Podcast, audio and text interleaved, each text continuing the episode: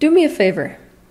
Stop this video right now before you continue watching the rest of the video, and I want you to ask yourself a question What is healing? What does it mean to heal? And I want you to answer this question without looking up any definitions. Just ask yourself that question when you stop this video, and when you have your answer, resume.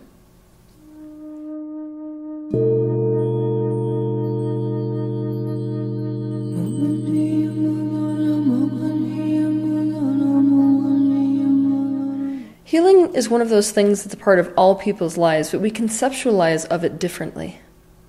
We know that healing implies some form of positive change, but we often feel confused about what it entails and how exactly to achieve it. When it comes to our physical bodies, when we say healing, we usually conceptualize of it meaning to return to or to achieve a state of wholeness and health where we're free from illness and injury.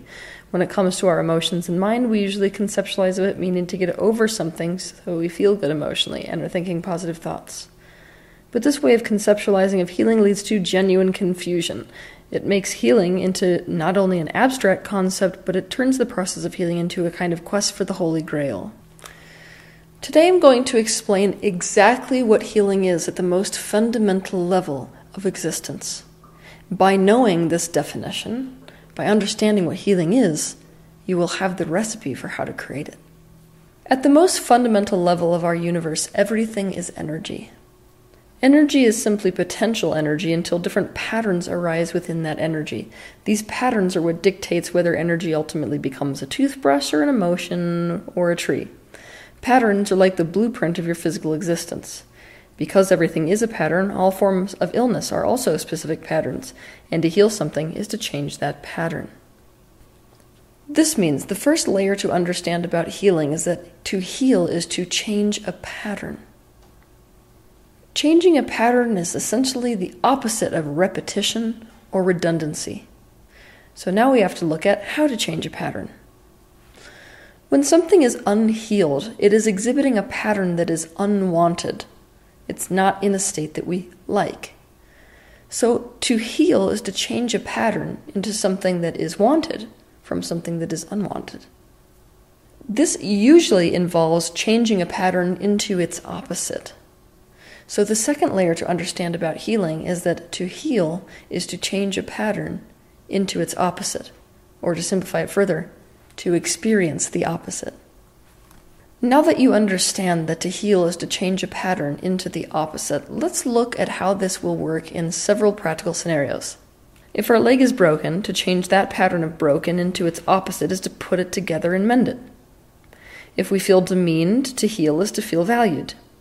If we are traumatized by snakes, to heal is to form a different association with snakes so that instead of feeling negative towards them, we feel positive towards them.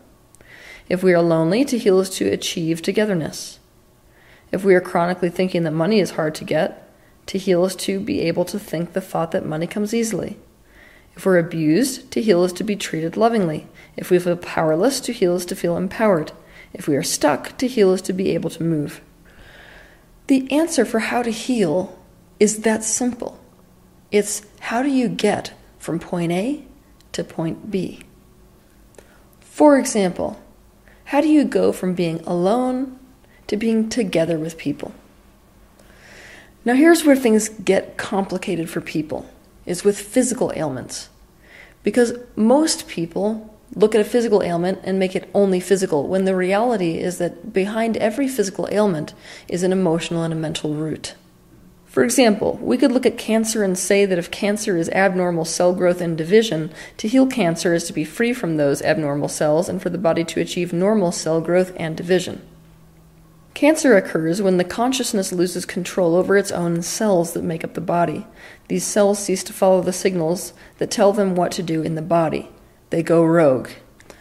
This occurs within the body because the consciousness of the individual, in fact, feels completely out of control, completely powerless. The reason that cancer, one of the main reasons I should say, that cancer is so intensely on the rise right now is because so many people are experiencing or even living in an atmosphere of feeling out of control and feeling powerless to something. However, Depending on the type of cancer, what a person is feeling out of control of or powerless to is a different thing. Each body part corresponds to a different type of consciousness. For example, the stomach relates directly to our capacity to accept things. The breasts relate to responsibility and to the giving of love. The bones relate to our experience of foundation and support. Therefore, for the sake of your understanding of healing as it applies to cancer, I will greatly simplify the idea of healing cancer in this way.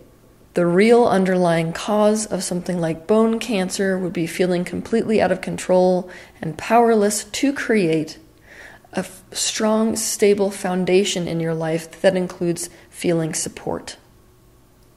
And this is why so many people fail at cancer treatment, because when they look at cancer, they're just looking at abnormal cell growth. They're not realizing that to heal from bone cancer would be to feel empowered to create a life where you felt a strong, stable foundation that included the sensation of support.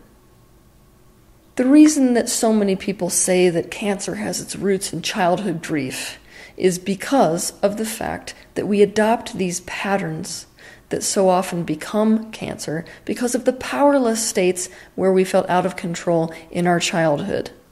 Most of us did not grow up in homes where we felt empowered. We basically just had to put up with what was. So we learned these types of ways of thinking, ways of acting, and beliefs about the world in that environment. That's where the roots of those concepts are. For example, a child growing up with parents who are either absent or living in their own realities may feel like they have no stability or support. And if this person does not find something else in their life outside mom and dad to create that experience for them, they may be at risk for bone disorders, including, if they feel totally powerless to create it, bone cancer.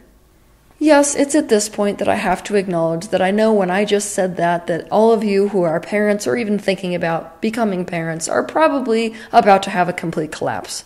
Why? Because look at how many videos I've put out there that suggest the idea that all of these vibrations that we are dealing with in our adult life come from childhood. So now you're probably thinking there's no possible way to not traumatize a child into destroying their adult life, right? yeah, I know how it feels. I'm a parent myself. Maybe in the future, I'm going to be doing a video like this, helping parents not to collapse as a result of hearing things like I just said. But this is the moment of truth. Look, even if you were managed to parent a child absolutely perfectly, which, let's face it, in today's society is not going to happen, um, a child opts into a life of ancestral trauma just by deciding upon that DNA that that consciousness comes into, that sperm and that egg, they have inherited trauma. So let yourself off the hook a tiny little bit. I'm just saying where these patterns come from for the sake of you understanding healing. To heal anything, we must experience the opposite. We must experience what is wanted instead of what is unwanted. For this reason, you can see that desire has so much to do with healing. And what does that mean? It means that healing is the premise of our life on earth because if desire is what healing is all about and desire is what's feeling universal expansion, means you came here to life specifically for that. For those of you who are terrified about feeling like you're never going to heal because you don't know the answer about how to heal, the universe wants you to heal. Why? Because when you line up with what is wanted, then you are free to give rise to new desire. And it is new desire that calls universal consciousness into the expansion, into the brand new. That's what it's always looking for, being a universe that is obsessed with self awareness. so, knowing this, anytime you feel you need to heal something, but healing that thing feels abstract to you, look at the current state of whatever it is that is unhealed. Become conscious of its pattern, and from there, figure out what the opposite pattern would be. The process of healing is before you. It is the process of going from point A to point B, from the negative to the positive, from the unwanted experience to the wanted experience. Once you have figured out what the opposite experience is, so you have your point A and your point B, all your focus is put on the how and the having of it. So basically, for those of you who are feeling terrified about this, there are so many ways to do that. There are so many ways to go from point A to point B. There are so many ways to change a pattern. Every healing modality on the planet is about this. And there are so many ways to heal. That's why there are so many people who are having different modalities and different methods work for them, regardless of the fact that they are different methods. So don't fear. And now you know what healing is. Have a good week.